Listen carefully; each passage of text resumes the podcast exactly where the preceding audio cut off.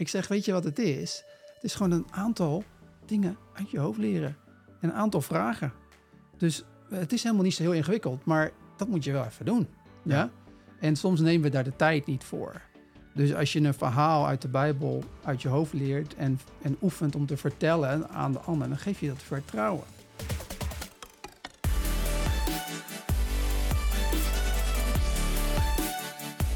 Tof dat je luistert naar de In His Company podcast. De podcast voor christelijke ondernemers. Vandaag is de gast Jonathan Fokker van All Nations Business for Movement. Het is een prachtige beweging waarin hij niet alleen gemeentes wereldwijd helpt stichten, maar ze ook helpt om businesses te starten. En door die business heen, door die gemeentes heen, komen mensen tot geloof, worden mensen gedoopt en gebeuren er mooie, mooie wonderen.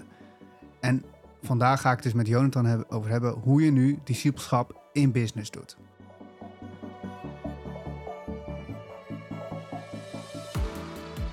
Nou Jonathan, je achternaam is Fokker en ik Ja. zat laatst na te denken. Je vliegt heel de wereld over. Ja, dat klopt, ja. Is er een Ja. relatie? Nou, het is wel leuk dat je dat zegt, maar mijn tante heeft een keer uitgezocht of wij inderdaad afstammen van de Anthony Fokkers, maar dat is niet waar, helaas. Oh, dus dat is wel heel erg jammer.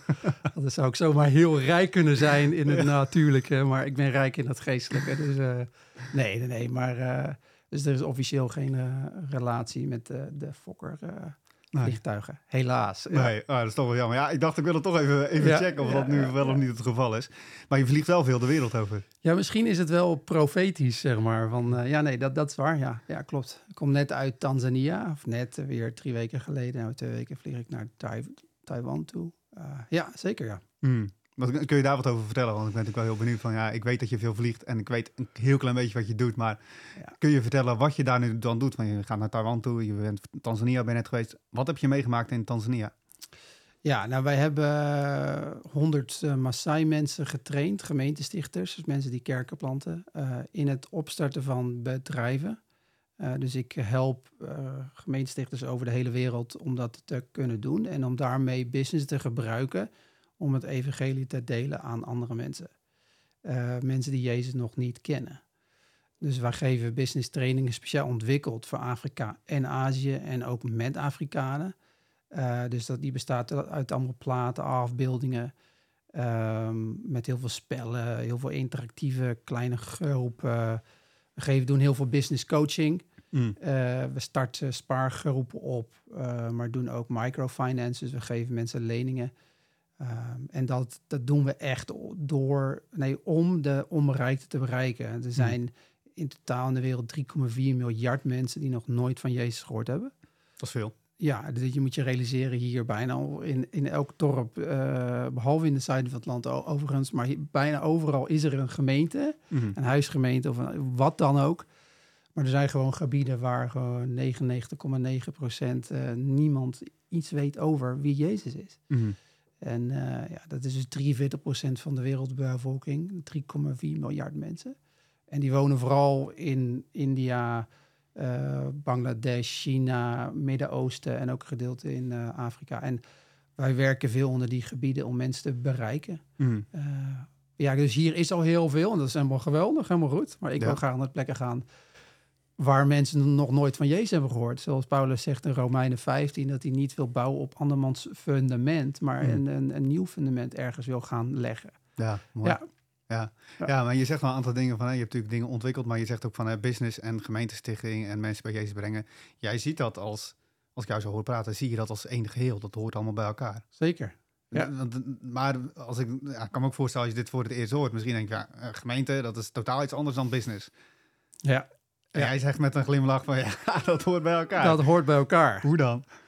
Nou, kijk, als je kijkt naar eh, de, het Nieuwe Testament, dan zie je dat er eh, Jezus eh, 135 keer ergens was. En 125 keer daarvan was hij in de marketplace. Dus dat betekent, Jezus was eigenlijk altijd, zeg ik, hij was op een feest, of hij kwam van een feest, feest vandaan, of hij ging naar een feest toe. Hij was eigenlijk altijd onder de mensen. Hij was altijd eh, in huizen. Hij was eh, bij Matthäus, de, de tax collector. Sorry hoor, soms spreek ik ook even Engels. Uh, de tollenaar. De tollenaar, oh ja, oh ja. maar ik snap de tekst er ook. En dus, dus Jezus was eigenlijk altijd bij de mensen en daar bracht hij het koninkrijk van God. Dus hij was niet, hij was maar heel weinig in de tempel. In, in Lucas 2 zie je dat hij toen hij 12 jaar was, hij bij de leraars aan het, aan het uh, leren was. En hij zegt, ik ben er in het huis van mijn vader. Dus hij deed het wel, maar de meeste van zijn tijd was hij altijd onder de mensen, was hij in de marketplace. Mm. Dus ik zie eigenlijk het, heel vaak scheiden wij business en kerk zijn. Maar Jezus die deed dat eigenlijk niet. Jezus was altijd het koninkrijk van God aan het brengen. Ik denk ook dat we heel erg moeten oppassen met zeggen kerk ehm, is niet hetzelfde als koninkrijk. Dat, dat, dus Mhm. dat zijn twee verschillende dingen. Hè? Dus Jezus kwam het koninkrijk brengen en daar gebruikte hij de kerk voor. En dat deed hij in de marketplace, deed hij overal waar hij was. Dus ik zie die twee dingen heel erg eh, gezamenlijk. Dus je kunt Jezus delen in jouw werk. Uh, dus als je kijkt naar wat is de rol van, van gemeente zijn. Nou, evangelisatie, uh, bidden, bijbel lezen, discipelen maken, worship, allemaal dat, dat soort dingen. En wat is de rol van business? Nou, mensen zeggen vaak natuurlijk, wat is de rol? Geld verdienen, ja, dat is heel belangrijk. Maar wat je ook doet door je werk heen, is dat je een impact maakt, dat je dient, dat je, je kan geld geven. Je kunt, je eigen karakter wordt gebouwd. Ik heb, ik heb zelf uh, al nu al 13, 14 jaar een eigen bedrijf. Ontzettend veel geleerd. Doordat ik in mijn bedrijf mensen ontmoet, sales. Ik kom heel veel mensen tegen. Dus er zijn heel veel dingen in de business die ik eigenlijk ook in de kerk vind. Dus kan ik discipelen maken door mijn business heen? Ja. Kan ik geven door mijn werk heen? Ja. Kan ik discipelen maken door mijn... Ja, dat kan. Dus je kunt de kerk in je business zijn. Mm. En, en ik denk dat dat vaak vergeten wordt. Dus dan scheiden we die twee. Het ze zijn wel twee verschillende dingen. Mm -hmm. Hè? Dus ik zeg niet dat kerk hetzelfde is als business, nee. Maar je kunt wel in je business de kerk zijn en het koninkrijk van God brengen. Mm -hmm. Dus zowel de kerk als de business zijn ook onderdeel, of misschien wel middel, heel plat gezegd, om het koninkrijk van God te bouwen en te dienen. Ja, eigenlijk wel. En ja, kijk, je bent als gemeentelid of als kerk ben je uh, elk, in elke setting. Dus je bent ben je, met je familie, met je business en daar breng je in het koninkrijk. Mm -hmm. Dus uh, ja. Ja, maar je, en uh, voor jou is dit iets wat je, wat je dagelijks doet. Je doet het uh, met All Nations. Ben je, hoe lang ben je bezig? Sinds 2018? Of al langer? Met All Nations ben ik zelf deel van sinds 2008. Dus dat is 15 jaar. 15, ja. Uh, maar het Business for Movements werk wat wij, wij doen, dat is sinds 2018. Mm. Ja, doe ik dat. Uh, eerst part-time en sinds dit jaar eigenlijk doe ik dat pas fulltime. Ja. Ja, ja. ja, en je praat erover, hè, discipelschap en business. Het is voor jou heel normaal. Ja. En dat vind ik mooi om te horen, want ik denk, oh, dit, is, dit zou normaal moeten zijn. Maar ik kan me ook voorstellen dat voor heel veel mensen discipelschap en de business, dat is niet normaal. Hoe doe Nee. ik dat dan? En natuurlijk ga ik goed om met mijn personeel enzovoort. Of zorg ik goed voor mezelf en mijn eigen gezin. Maar discipelschap en business, kun je daar een, een, een verhaal van vertellen wat voor jou sp- sprekend discipelschap en business is? Ja, ja. Nou, ik, ik, ik, ik kan een, een persoonlijk verhaal vertellen en een verhaal van een van onze mensen die wij getraind hebben. Dus eh, eh, nou, laat ik beginnen met ehm, eh, iemand uit Malawi. Dus wij werken nu in acht verschillende landen en we hebben in Malawi ben ik gestart in 2018. Dus wij hebben, eh, deze man heet Gestern, zo heet hij.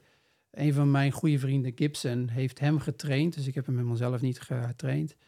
Eh, en, en deze man die eh, had eigenlijk helemaal niks. En die was verslaafd aan alcohol, drugs.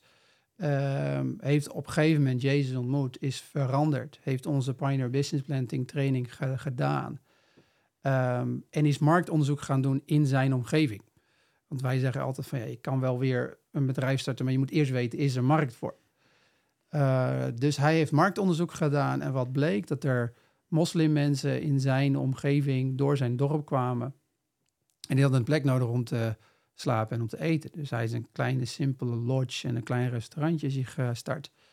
En die moslimmannen die kwamen daar eten, kwamen daar zitten. En hij ging de audiobijbel in hun lokale taal, ging die gewoon afspelen. Net zoals wij worship aan hebben staan. Doe hij gewoon de audiobijbel in zijn lokale taal. In hun lokale taal. Dus hij raakte met hun aan het praten. Die mensen vonden dit interessant. En ze wilden meer over Jezus weten. Hij heeft daardoor het evangelie kunnen delen. Mensen tot geloof gekomen. Hij heeft meerdere huiskerken kunnen starten.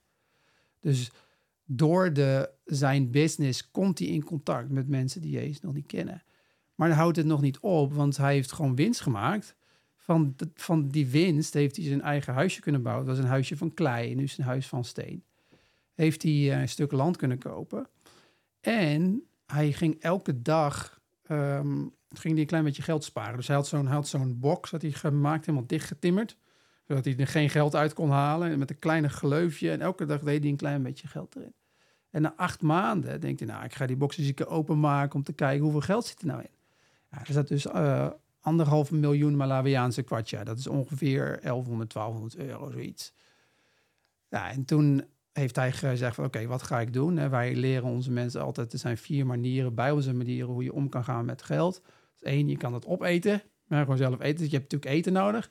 Twee, je kan geven, je kan sparen en je kan investeren. En uh, eigenlijk nummer vijf is, je moet je uh, schulden afbetalen. Dat is nummer vijf. Ja. Dus hij zegt, oké, ik ga investeren. Dus hij heeft twee vissersboten kunnen kopen. En met die vissersboten maakt hij elke dag een omzet van 100 euro.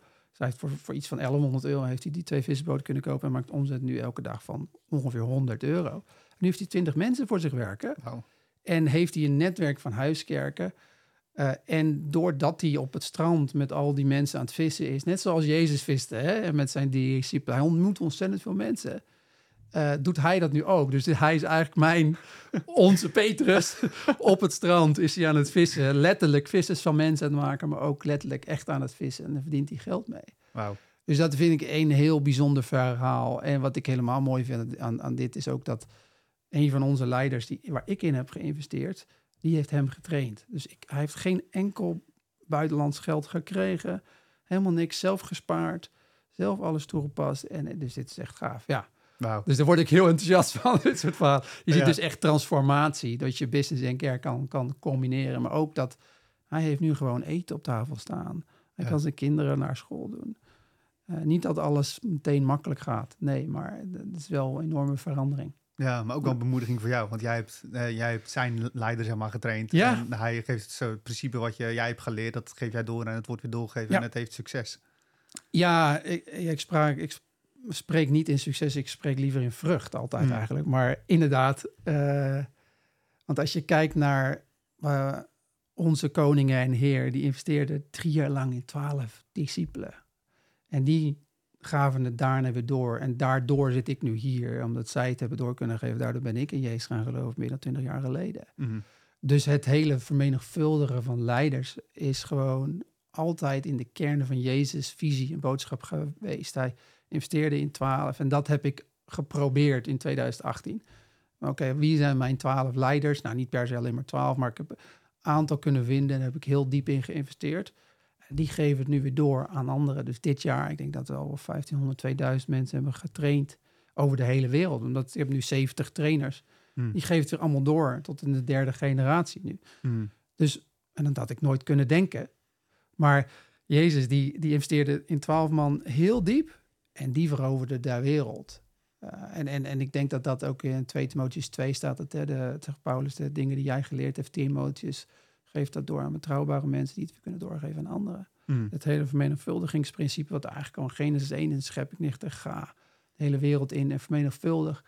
Dat, dat zie ik Jezus ook doen en dat, dat wil ik ook doen. Ja, maar vermenigvuldiging, dat zie je dus veel breder dan alleen eh, winst maken bijvoorbeeld. Wat ook heel gezond is natuurlijk om als bedrijf winst te maken. Ja. Maar jij trekt dat automatisch ook door naar de mensen die er werken of de mensen die je kan bereiken via de Ja, zeker. Ja, ik, ik denk vermenigvuldiging is, is in alle aspecten. Ik zeg altijd vermenigvuldig alles in alles overal. Dus, Mhm. dus dat kan zijn inderdaad in, in mensen. Daar, daar begint het wel mee voor mij. Hè. Eh, mensen, maar ook in, in resources inderdaad, geld, maar ook impact. Eh, Ja. ja, en ik hoor ook dat je veel training biedt, want dat is denk ik ook wel iets wat heel belangrijk is. Want eh, veel mensen kunnen zich misschien afvragen, maar hoe dan? Hoe werkt dat dan? Hoe doe ik dat dan? Maar jij hebt daar materiaal voor ontwikkeld of Ja. laten ontwikkelen. En waardoor mensen ook praktische handvatten hebben om het toe te kunnen passen.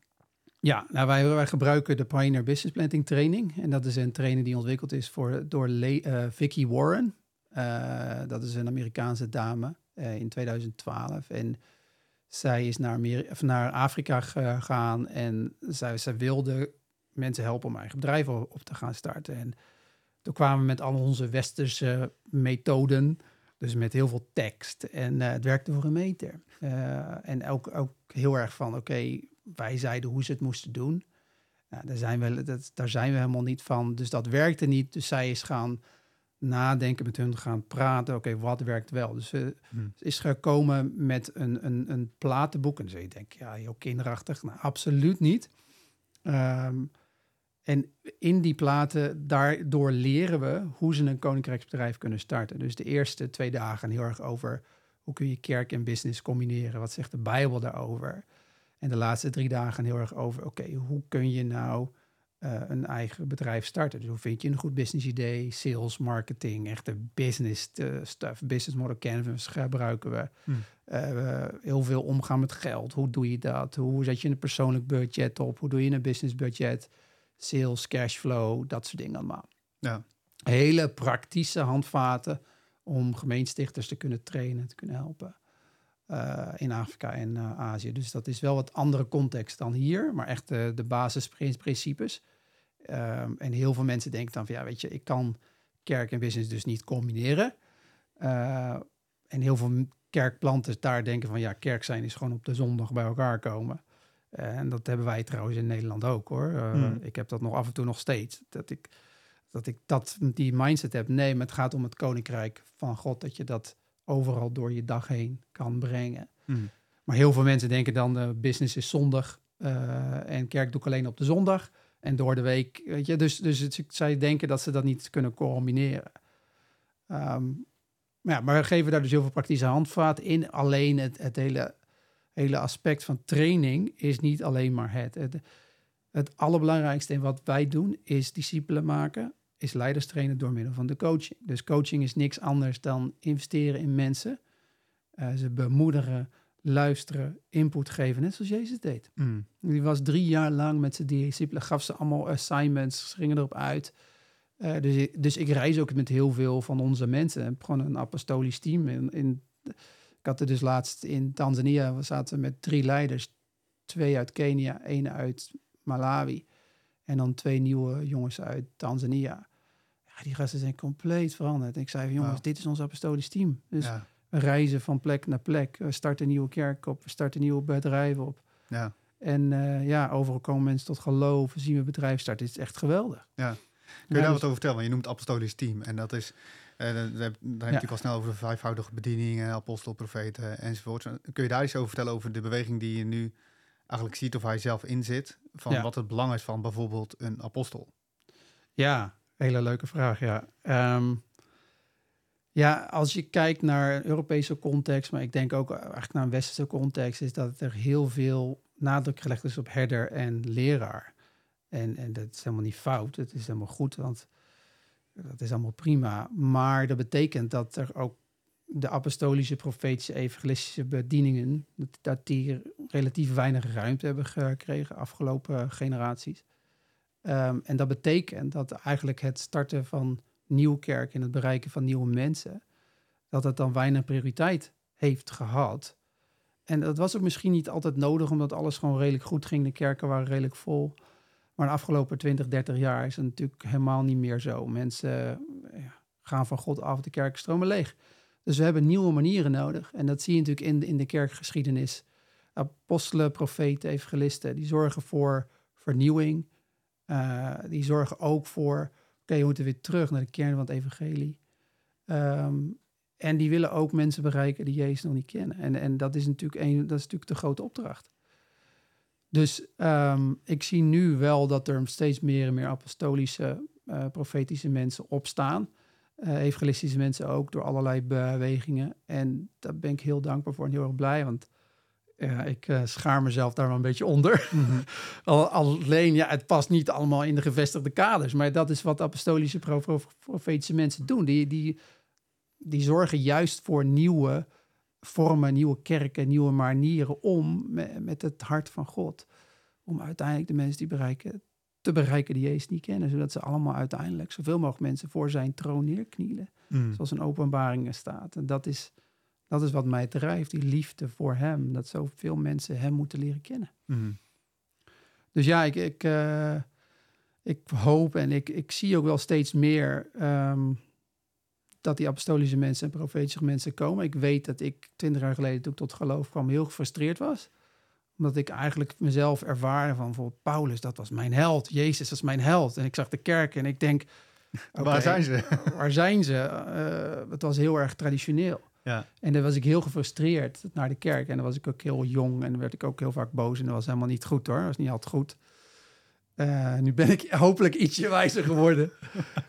maar ik, ik, zie nu wel meerdere mensen opstaan. Zo iemand zoals, zoals jij ook. Ja. Uh, maar ook anderen die gewoon... Ja, je bent nu 29 net geworden. Ja, klopt. Ja, nou ja. Dus dat je... Dan denk ik, ja, ik ben 41. Ik ben ook nog niet zo oud. maar, maar dat er toch nog... Dat er jonge mensen opstaan en zeggen van... Hé, hey, ik wil mensen bereiken die Jezus nog niet kennen. Ik wil nieuwe vormen doen, business en kerk combineren. Ja, geweldig. Mm, ja. Dus dat, dat juich ik van harte toe. Dus geweldig wat jij en wat jullie ook hiermee doen. Mm.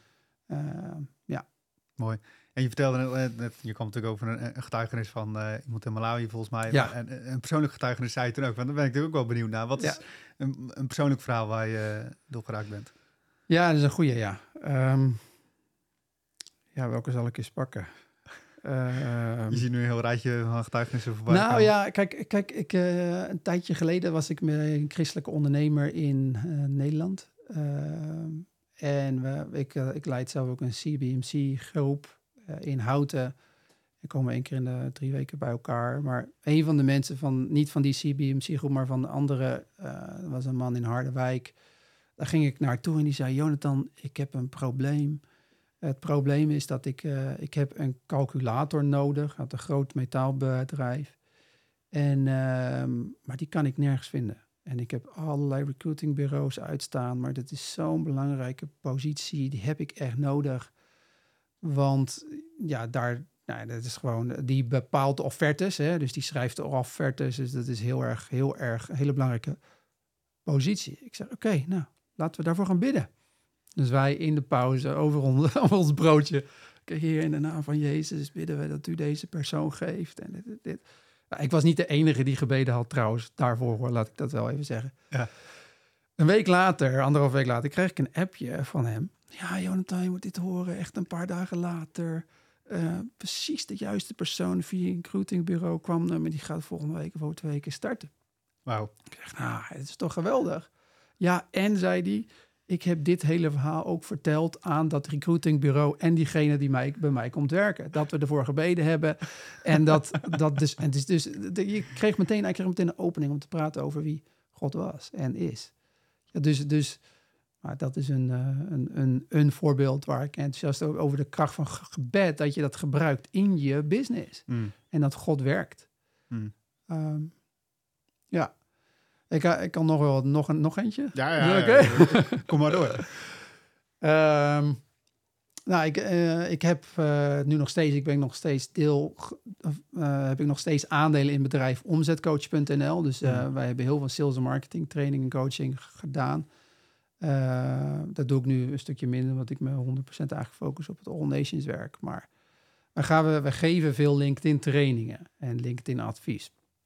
En een van onze klanten, dat is wel met allerlei spirituele dingen bezig. En we hadden een borrel en ik raakte aan de praat met haar. En uh, ik vertelde wat ik deed in Afrika en in Azië, dat ik wonderen meemaakte en zo. En uh, ze vond het geweldig wat ik deed. En toen uh, zij deed een podcast, dus ze vroeg of ik op haar podcast wilde vertellen ehm, wat ik deed. Dus we hebben een voorgesprek gehad. Dus ik heb gewoon verteld en over wat ik in Afrika en Azië deed, net van wat ik net zei.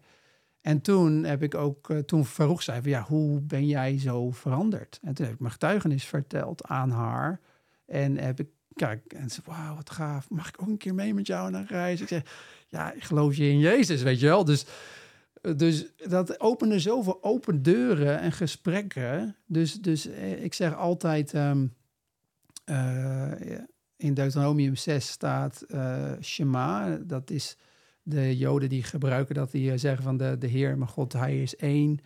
Uh, en dan staat daarvan, als je opstaat, als je wandelt, als je naar bed gaat, overal praat over Jezus. En ik probeer regelmatig gewoon woorden te droppen of iets prikkelends te zeggen. Een soort aas, zeg maar, een soort zoutend zout, soort zout. denk van, oké, hey, wat zegt hij nou, weet je wel, iets geks. En dan kom je in gesprek. Mm. En, eh, en, en dat, dat, dat gebeurde dus in dit geval ook bij eh, haar. En eh, ja, dus dat was leuk. Mm, mooi. Ja. En je zei net in zo'n klein bijzinnetje van ja, er gebeuren ook wonderen en tekenen natuurlijk. Dat je zegt net een getuige van eh, je ging bidden voor iemand en nou, Ja. die persoon die kwam na heel veel zoeken kwam die opeens. Ehm, ik kan me ook voorstellen dat sommige mensen misschien denken van oh ja, maar wacht, wonderen en tekenen, super mooi, maar misschien ook een beetje spannend. En is dat niet de plek dat dat soort van op een zondagochtend zou moeten gebeuren? Hmm. Eh, er kunnen allerlei Ja, gedachten bij komen van eh, waarom zou je gaan bidden in, in de business voor iemand? Maar jij maakt letterlijk wonderen en tekenen mee. ja, Eh Mark Ja. 16, de tekenen en wonderen zullen de gelovigen volgen. Dus Ja. het, is heel, het is heel bijbels wat je meemaakt. ja. Maar er zit er soms een, een beperking, als Ja. ik het zo kan zeggen. Hoe kijk jij, dat- of wat zou je, wat wil je hierover zeggen? Ja, hele leuke vraag. Nou, ehm, als je kijkt naar handelingen, dan zie je dat er 40 goddelijke interventies waren. Dus wonderen of profetieën. En 39 van die 40 waren of, of speelden zich af in, weer in de marketplace. Hm. Dus niet in de tempel. Er was er maar één keer dat, dat Jezus iemand genas in de tempel. En verder was het allemaal bij mensen thuis op een feest, zoals ik net ook al eh, zei, of ergens buiten. Dus als je daarnaar kijkt, dan zie je dus eigenlijk het, het, het leven van het koninkrijk, van de kracht van het koninkrijk, vindt zich af, speelt zich af in de marketplace en waar mensen zijn. Mm. Dus dat kan in je woonkamer, dat kan in je business, dat kan eh, eh, in de auto, dat kan overal. Auto's trouwens erg goed als je met iemand praat die naast je zit. En die kan ergens heen. dus je, ja, die kan niet even uitstappen, zeg maar. Dus je hebt vaak, vaak in de auto heb je goede gesprekken. eh, Weet je wel? Dus, dus nee, dus ik zie het eigenlijk gewoon... Ik, ik, ik snap dat mensen denken van, oké, dat is zondag. En dat is, Hmm. Maar als ik dan kijk naar hoe Jezus dat deed en hoe de apostelen dat deden, dan denk ik eigenlijk, ja, Mm. die deden het eigenlijk niet zoveel in de, de tempel. Ja, ook. ook. Hmm. Ik zeg niet dat dat niet daar kan. Nee, nee, nee, ook. Maar die, die Ja. waren vooral out and about. Ze waren altijd Ja. gewoon op, op pad onder de mensen. Ja. En, en dat is misschien nog wel leuk. Ik, ik heb een van onze mensen uit Kenia. Hij, hij heet George. Hij is onze Oost-Afrika-leider. Hij is eh 25 jaar voorganger geweest van een kerk. We zijn met hem gewerkt in 2019. En hij heeft een eigen bedrijf gestart. En eh, denk ik twee maanden geleden of zo zei hij dit. Hij zegt, Jonathan, door mijn eigen bedrijf, wat ik nu anderhalf, twee jaar heb, heb ik veel meer mensen kunnen ontmoeten dan in mijn 25 jaar voorgangerschap. En ik heb daardoor veel meer mensen kunnen vertellen over wie Jezus is. Mm. Hij zei, ik ben compleet veranderd. Dat wist Mm. ik niet, wist ik niet. Mm. Weet je, dus het is ook, je komt door je business allerlei mensen tegen die anders nooit tegen zou komen. Ja. Ja, Ja. dus als je, als je een betaalde voorganger bent, even, even gechargeerd, ja, dan, ga je, dan zie je vaak alleen maar jouw, jouw leden van je kerk. Ja. En zie je ook wel, kom je wel andere mensen tegen. Ik kom allerlei soorten mensen tegen. Mensen die reiki doen, die whatever doen in allerlei. En dan, dat is juist de plek waar we moeten zijn. Jezus ging naar de tollenaars toe. Mm. Jezus zei van de mensen die rechtvaardig zijn, hebben geen ehm, eh, dokter nodig. Of die niet ziek zijn. Degenen die ziek zijn, hebben een dokter nodig. Daar Mm. moeten we zijn. Mm. Dus ehm, Ja, wauw. Maar dat is ook wel...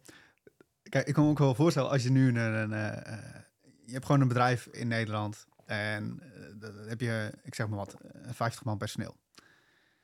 En heel veel mensen daarvan zijn niet christelijk en heel veel klanten van je zijn ook niet christelijk. Ja.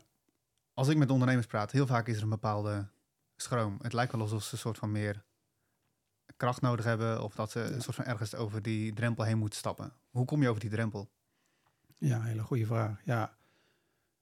Ja, kijk, als ik kijk naar ehm, eh, hoe Jezus het deed, hoe, het, hoe Jezus getuigde, was het eigenlijk altijd ehm, aan de ene kant dat hij kon een lijntje naar boven had met de Vader. Dus hij zegt, ik doe eigenlijk niks zonder dat ik dat de Vader zie doen, in Johannes 5, vers 19.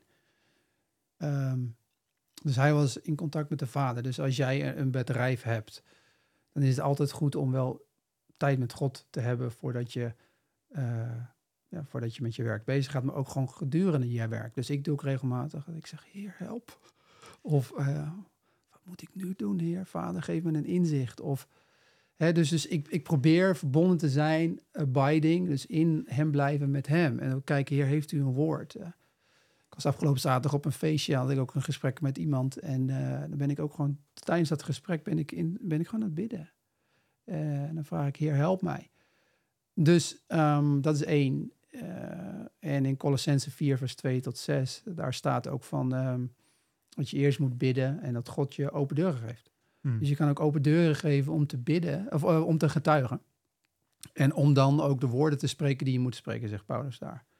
Dus aan de ene kant is het dus die verticale lijn. En de tweede is de horizontale. Dus dat je verbonden bent met de persoon waar je naar, naar kijkt. En dat deed Jezus ook. Jezus die, die uh, sprak, of die was altijd gericht op de persoon voor hem. En niet in elke situatie deed hij hetzelfde. Hij deed in elke situatie iets anders. Ene keer stelde hij een vraag, toen een genezing of een verhaal. Dus hij was maar was wel echt oprecht geïnteresseerd, was bewogen. Matthäus 9 zegt dat hij bewogen was, ontferming bewogen als de schapen die geen herder hadden. Hmm. Hij was bewogen met degene, de persoon voor je. En ik denk als jij een bedrijf hebt, dan is het ook heel belangrijk dat je echt vanuit echte liefde, oprecht geïnteresseerd bent in je collega's, in je, uh, in je opdrachtgevers of in je suppliers. Um, en dan, dat is eigenlijk mijn derde stap, is je een rugzakje. Je hebt je hebt een rugzakje met kennis, met informatie, met verhalen die je kan vertellen en die je kan delen, die op dat moment relevant zijn. Hmm. Dus een voorbeeldje is, uh, stel dat iemand um, enorm veel stress heeft. Dus je raakt in gesprek, je gaat luisteren, je gaat vragen stellen. Jezus luisterde heel veel. Hè? Ik zeg eigenlijk altijd, je hebt twee oren en één mond, dus je luistert twee keer zoveel als dat je zegt. Hè, dat is denk ik een hele wijze les. zit ik vandaag in een goede rol. Ja, ik zit nu alleen maar te praten. Oké, maar ja, daarvoor zijn we hier. Daarvoor zijn we hier. Ja, heel graag. Um, en, en dat als je dus luistert en vragen stelt, dat je hoort wat speelt er in het hart van die persoon. En dat je dan een verhaal van Jezus of een verhaal uit je eigen leven kan pakken, daarbij aansluit. Hmm. Dus bijvoorbeeld als iemand veel stress heeft, uh, wat regelmatig voorkomt, wat voor verhaal uit de Bijbel zou je kunnen gebruiken? je een idee? Hmm. Wat aansluit bij stress? Nou ja, ik zit nu te denken, maar dat is misschien wat ver gezocht. Ik zit nu direct te denken aan, aan uh, de, de vrouw bij de waterput in Samaria. In Samaria die uh, ze, ze ging om stress te vermijden, ging ze op een ander tijdstip dan de rest. Ja. Ja. En daar vertelde Jezus een getuigenis en zag hij profetisch wat in ja. haar situatie aan de hand was. Ja, dat is een hele goede. Um, en dat zou, je zou ook Maria en Martha bijvoorbeeld kunnen vertellen van rust en zitten. En, en, en dus als je iets in je rugzak hebt, dan kun je dat vertellen. En um, dat haalt bij mij zeg maar heel veel stress weg van ik moet getuigen of zo. Nee, van je, God geeft jou mogelijkheden als je daarvoor bidt. Ja, en uh, dan is de, de vrijmoedigheid. En dat was je vraag, hè, ook van. Ja, ik zie in Handelingen 4 zie ik dat de discipelen uh, die waren vervolgd en ze kwamen op een gegeven moment bij elkaar. En toen zeiden ze van oké, oh, Heer help ons, want we hebben geen vrijmoedigheid. Dus ze baden voor vrijmoedigheid. Dus echt gebed. Dus ik heb heel vaak gebeden voor vrijmoedigheid. Heer, geef mij de vrijmoedigheid. Ik weet niet wat ik moet zeggen. Help mij, help mij. En, en wat daar dan staat in handeling 4 is dat ze werden vervuld met de Heilige Geest en de kamer ging helemaal trillen, ging ja. shaken. Hè? Ja. Dat is dus dus God geeft ons vrijmoedigheid, daar kunnen we voor bidden. Dat is één. Tweede is, als jij meer in je rugzakje hebt zitten, dus je hebt wat geoefend, dus je weet wat je moet zeggen. Ik had gisteren met mijn vrouw nog heel gesprek. Of zegt ze, ja, jij weet altijd wat je moet zeggen. Ik vind het altijd zo moeilijk. Ik zeg, weet je wat het is? Het is gewoon een aantal dingen uit je hoofd leren. En een aantal vragen. Dus het is helemaal niet zo heel ingewikkeld, maar dat moet je wel even doen. ja? En soms nemen we daar de tijd niet voor. Dus als je een verhaal uit de Bijbel uit je hoofd leert en, en oefent om te vertellen aan de ander, dan geef je dat vertrouwen. Mhm. Ja, dus, dus dat is denk ik bidden. Twee, gewoon iets oefenen. Ehm, en drie is als je iets doet, dan, ehm, en het lukt, dan de volgende keer gaat het makkelijker. Dus het is ook bouwen van geloof, dat je gewoon uitstapt. Dus aan het begin, tien jaar geleden of zo, toen ik hiermee bezig ging, ja, ik was echt een shaker. Maar als ik dan, oh, gesprek over Jezus, weet je wel. En wat zullen ze wel niet van me vinden? En op een gegeven moment ga je dan het doen. En denk je, oh, ja, uh, wat mensen van me vinden. Ja, het maakt me eigenlijk niet meer uit. Of, weet je wel, dus het is ook... En, en op een gegeven moment krijg je dus steeds meer ja, geestelijke spieren. Net zoals mm. je zelf moet trainen, dat kost ook tijd. Maar op een gegeven moment ben je sterk. Mm. Ja, dus nu ben ik, maakt me niet zoveel, uit, niet zoveel meer uit wat mensen van me denken. En doe ik het gewoon.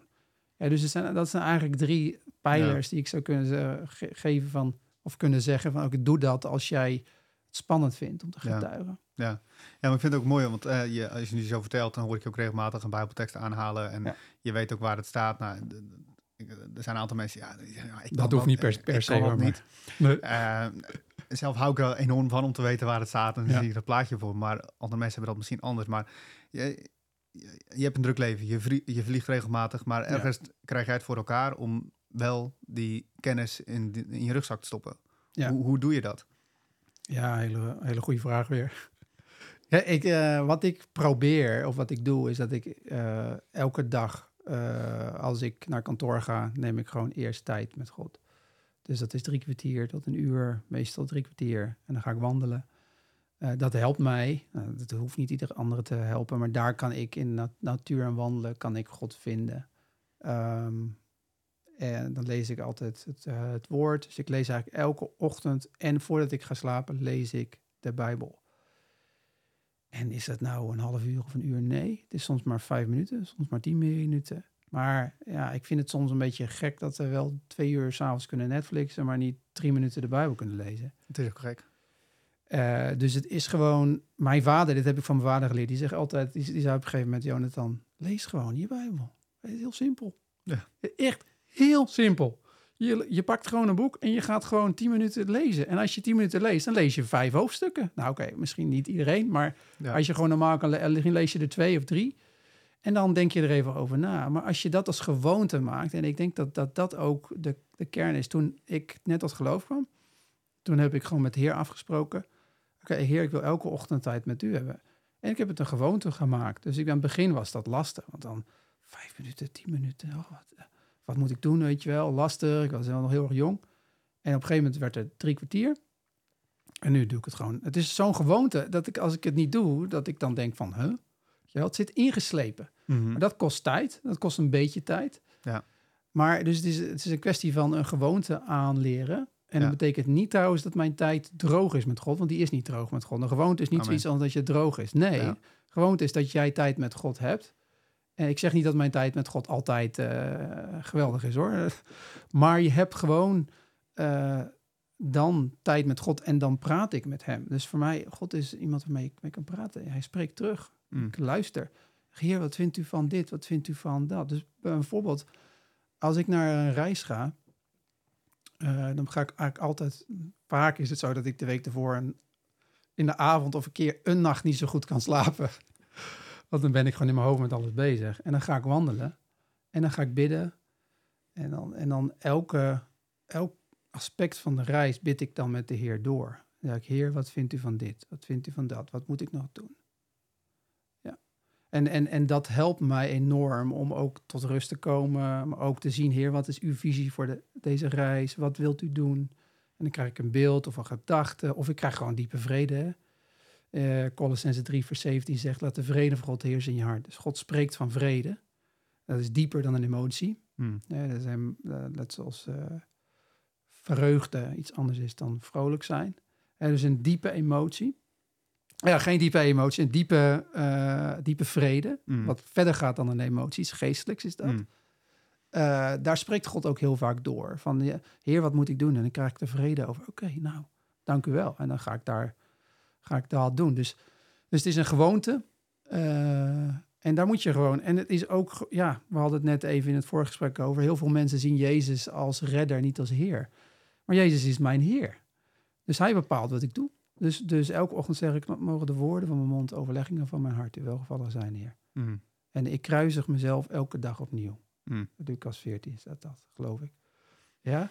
Dus je, je neemt je kruis op elke dag en je volgt hem. Dus hij bepaalt wat ik doe in mijn leven, niet ik.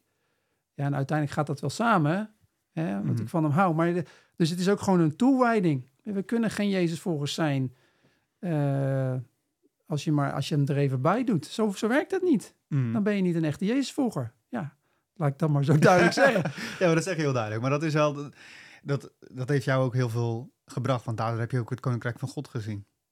Ja, zeker. Kijk, ik, ik, Kijk, Jezus zegt in Marcus 1, vers 14: Volg mij, laat alles achter en volg mij. Paulus zegt in, in handelingen, nee, Petrus, handelingen 2, 37, 38, nadat hij gepreekt heeft, um, na dat uitstorting van de geest, dan vragen al die mensen: wat moeten we doen? Hm. We zijn tot hun hart geraakt, staat daar. Ja, bekeer je, zegt Petrus dan. Geloof wordt gedoopt in water en dan zal je de gave en de kracht van de Heilige Geest ontvangen. Ja. Dus we hebben bekering nodig van ons oude leven, omkeren, metanoia, van onze gedachten, maar ook van ons gedrag. Keer ons om van oude leven naar Hem. We geloven dat Hij voor ons gestorven is, is opgestaan. Hij is niet alleen redder, maar is ook Heer van je leven. Ja, dan word je gedoopt in water. Zondige natuur is gekruisigd, gaat dan weg. En de Heilige Geest vult je om heilig te leven, maar ook om kracht te hebben Om eh, te getuigen. om te getuigen en Ja. de, de gaaf van de geest om daarin te kunnen functioneren. Ja. Nou, dit is in een één, minuut evangelie uitgelegd. Ja, amen. Eh, maar heel vaak doen we dat niet. Hebben Ja. we die vier, missen we een van die vier. Mhm. Ik had het met mijn vrouw gisteravond nog over. Dat heel veel mensen dus dan bekeren, half, zijn eigenlijk niet gedoopt in water en zijn niet vervuld met de geest. Dat zie je in handelingen natuurlijk ook. Hè. Sommige mensen waren niet gedoopt in water, waren niet vervuld met de geest. En op een gegeven moment zegt Petrus en Paulus van, waarom zijn jullie niet gedoopt in de doop van Jezus? Waarom zijn jullie niet vervuld met de geest? Dus ze waren actief daarmee bezig. Ja. En dan krijg je zwakke christenen. Ja. En ik moet heel eerlijk zeggen, dat zie ik. Heel veel Mhm. mensen die dus eigenlijk niet Jezus als Heer zien, maar alleen als redder. Ja, leuk, redder. Oh, je zondag naar de kerk, ik ga naar de hemel. Ja, Gefeliciteerd, maar er is meer. nou ja, gefeliciteerd, daar is meer, maar dat is niet wat Jezus van ons vraagt. Mhm. Dat is één gedeelte. Maar Jezus zegt van je moet je hele leven opgeven voor hem. Mhm. Ja, dus ik, ik, ik zie natuurlijk, ik reis heel veel. Dus ik zie in Afrika en Azië ook zo'n mega toewijding vaak aan de Heer. Waarvan wij nog wat van maar kunnen dromen. Mhm. Van ja, nachten wakker, 40 dagen binnen en vasten. Ik heb nog niet 40 dagen bidden ge- gevast, overigens. Maar misschien moet ik dat maar een keer aan doen. Ik, Man, wat een, maar daar zie je ook zoveel gebeuren. Mhm. Er komen duizenden mensen dat geloven, man. Het is geweldig wat God allemaal doet. Maar ja, dat Ja. vereist natuurlijk ook wel toewijding van ons. Ja, aan het hem. kruisigen van jezelf, wat je zegt. Want dat, is, Ja. dat, is, dat is natuurlijk meer revolutionair dan we misschien wel aandurven. En dat doet pijn. Ja. Tuurlijk doet dat pijn. Maar ja, kijk, en weet je, in eh 2 Korinthe 5 zegt Paulus van eh, dat hij gedreven is door de liefde van God. En door de liefde van God geeft hij alles op. Hmm. En dat, dat is natuurlijk, eh, je kan niet, ik zeg niet dat je dit wettisch moet doen of dat je dit moet doen, maar je moet het doen omdat je van Jezus houdt. Want hij, dat je overtuigd bent van zijn genade, van zijn liefde. En dat je van daaruit niet anders kan over hem te getuigen. En dat is in ieder geval bij mij gebeurd. Ik ben zo aangeraakt en zo. Iemand zei laatst tegen mij: Ja, maar van de geestelijke werkelijkheid. En daar geloof ik niet. Ik zeg: Wat geloof je in de geestelijke werkelijkheid? Ik, ik snap, kan gewoon echt niet snappen. Omdat ik zoveel heb meegemaakt met God. Dat, dat, Ja. gewoon, dat kan gewoon niet. Ja, bestaat Weet niet. je, dat bestaat niet. En het is ook, ja, jij gelooft dat. Ik zeg, dat geloof ik niet. Het is gewoon 100% waar. Ja. Weet je wel? Zo was ik eh, vanuit passie, niet vanuit... eh, Ja. was trouwens tegen een ongelovige, dus ik uh, challenged hem. Ik zei van, ja, maar jij gelooft dus alles wat op Netflix staat... en zo met al die eh, boze geesten en heksen... zodat het allemaal niet echt is, niet bestaat. Nee, dat geloof ik. Ik zeg, nou, ik, daar wil ik... De- dus ik heb even gechallenged van... denk daar nou over. Nou, op een goede manier was het. Maar, Ja. nou ja. Ja, Hmm. dat. Dan kun, je, kun je misschien nog iets vertellen over van, eh, je, je hebt het over de offeren, kruisigen van jezelf enzovoort. eh, eh, Ja. Kun je daar eens, ik weet niet of je dat wil, maar of je misschien iets in je eigen leven hebt gemerkt van, ja, maar dit moest ik echt kruisigen of dit moest ik echt achter me laten. Of Nou wordt het wel heel pers- persoonlijk, Maurice. Nee. je mag ook iets in de business Geintje, noemen. joh, geintje. Nee, joh, grapje. Ja, zeker. Ehm, nou ja, ik, ik ben... eh, ik was vroeger enorm... Ik ben vroeger heel veel gepest toen ik Hmm. jonger was. Dus ik ben heel veel afgewezen. Dus ik had heel veel... eh, ja, pijn van afwijzing. En ik moest heel erg... Ik had echt het gevoel, ik moet presteren. Ehm, eh, ik ben alleen maar geliefd als ik dingen goed doe. Ehm, nou, dus toen ik tot gel- geloof kwam, heb ik echt Gods vaderhart heel erg eh, leren kennen. Ik ben, ehm, ik was helemaal aan de grond toen ik 19 jaar was. Eh, ik was verslaafd aan porno, alcohol. Nou, ik was niet verslaafd aan alcohol, maar ik ging veel uit, dronk veel, de verkeerde vriendin. Ehm, ik, ik zat in een zware depressie. Ehm, ja, dus het was heel erg, heel erg heftig. En toen ik, was ik bij een samenkomst, ik, vertelde net al even voor deze meeting, dat was in de 2003, nee 2002, eind 2002. Dat is nu uh, 21 jaar geleden. Toen was er een samenkomst uh, in de Nederlandse Schriftmiddenkerk in Houten. Hij was toen helemaal bezig met, waren toen bezig met uh, de Gaaf van de Geest, met Alpha Cursus kwam toen, Neil, Neil, Neil Wine kwam toen ook. En uh, toen kon je voor je laten bidden. Ja, dat, dat, dat wilde ik natuurlijk niet. Dag, ik bedoel, ik, ik, weet ook nog niet eens waarom ik daar was. Maar op een of andere manier was ik daar. En, ik, nou ja, en toen op een gegeven moment aan het einde van de dienst... Uh, nou, kon je dus voor je laten bidden. En dat wilde ik niet. Maar toen ervaarde ik... Ik wist niet wat dat was. Maar dat was de Heilige Geest toen. Ik kwam helemaal over me als een, als een warme deken. En ik begon te huilen. Echt gewoon een enorme pijn van afwijzing. Alles kwam eruit. Uh, dus ik huilen, huilen, huilen. Mensen gingen omheen staan voor me bidden. En de volgende dag werd ik wakker en mijn depressie was helemaal weg. Wauw. Um, echt, ik was zo vrolijk. ik had zoveel vreugde. Vrolijk en vreugde in dit geval tegelijkertijd. uh, ik weet nog dat ik naar de universiteit ging en dat ik echt dacht van... Uh, oh, ik, ik, ik voel de zon weer. Ik hoor de vogels weer fluiten. Um, en dat was, ik ervaarde Gods vaderliefde, zijn, zijn hart. Dat hij jou accepteert zoals je bent. Die je gemaakt heeft. Psalm 139, ik heb je in de moederschoot geweven. Mm. Psalm 103, van je bent een vader. Uh, ja, en, en, en dat heeft me enorm aangeraakt. Het was toen wat ik ervaarde, toen was Romeinen 5, dat de Heilige Geest de vaders liefde laat zien aan mij. Mm. En, en toen ben ik enorm veranderd. En toen heb ik gewoon heel veel dingen moeten afleggen. Dus ik heb me moeten bekeren van die verslaving. Ik heb dat moeten afleggen. Mijn gedachten, heel veel gedachten um, vernieuwen. Ik had heel veel leugens gedacht. Ik ben niet waardevol, ik mag er niet zijn, ik moet presteren. Um, en en dat, dus dat heb ik echt met God moeten afleggen. Dus ik heb me daarvoor moeten bekeren. Maar ook, dat is gewoon een proces. Mm. Dus met denken vernieuwen door het woord. Hè? Mm. Johannes 8:32 staat van de waarheid zal je vrijmaken. Amen. Dus de waarheid maakt vrij. Niet psychologische boeken, de waarheid maakt vrij. En de geest van de waarheid maakt je vrij. Want de geest waar de geest is Heer is, daar is vrijheid. Sprak jij nog over twee weken geleden. Het event, ja. Dus de Heilige Geest en uh, de, het, het, woord maken je vrij. Dus het was voor mij wel een proces. Dus het is niet per se zo dat ik zeg van oké, al die dingen uit het verleden, dat is zomaar. Maar, maar de Bijbel heeft me enorm geholpen om dan die leugenachtige gedachten gewoon echt uit mijn hoofd te trekken. Mm -hmm. Dat moest ik natuurlijk wel, wel eerst herkennen. Ja. ja. dus ik zeg nu veel tegen mijn kinderen ook van dat ik ze leer van oké, wat denk je eigenlijk? Mm. Daar heb ik nooit over nagedacht voor. Ja. Maar waar denk je eigenlijk over? En wat voor gedachten zijn dat? Zijn dat goddelijke gedachten? Of zijn dat vleeselijke gedachten? Of is het van de duivel? Die helpt onderscheid maken. Helpt onderscheid maken. Ja, de Heilige Geest helpt dan natuurlijk ook mee, maar je kan daar ook over praten. Mm -hmm. Dus heb ik onderscheid. Wat is nou uh, van mij en wat is niet van mij. En die gedachten eruit trekken en dan het, het, woord gewoon lezen. Ik heb heel veel bijbelteksten gememoriseerd toen ook. Dat ik gewoon dan, oh, dan komt er weer zo'n leugendag. Nee, de Bijbel zegt dit. Ja. En, en, dan ook Heilige Geest helpt mij. Ja. Als ik dat niet had gehaald, had ik het nooit gered. Dus de Heilige Geest heeft me geholpen van binnenuit. Mm. Aan het begin was ik nog niet in water gedoopt. Ik kom uit de Nederlandse Schrift dus daar was dat niet gewoon, hè, wat je als, als babytje dopen. Nou, dan later heb ik echt openbaring gekregen van nee, ik wil me laten dopen in, uh, in, in water. Uh, ja, en toen is het echt eigenlijk, uh, ja, gewoon ja. transformatie komt dan daardoor, ja, Ja. is daardoor ge- gekomen. En merk je dat je nu nog wel eens tegen... ehm, niet dat ik per se op zoek ben, maar zijn er nu nog dingen waarvan je denkt... Oh, ik ga bijvoorbeeld, je gaat bijvoorbeeld op reis of je, je, je bent daar even weg van je gezin... of je, je, met je business ehm, kom je natuurlijk op plekken die eh, heel mooi zijn, maar ook heel kwetsbaar zijn. Ja. Ehm, ja, zijn er misschien dingen waarvan je denkt... Van, maar dan, op, dan moet ik ook nog iets afleggen van mezelf of, of wat dan ook. Zeker, tuurlijk. Ik, bedoel, ik, ik zie het meer als een soort ui die ook weer afgepeld wordt. Mm.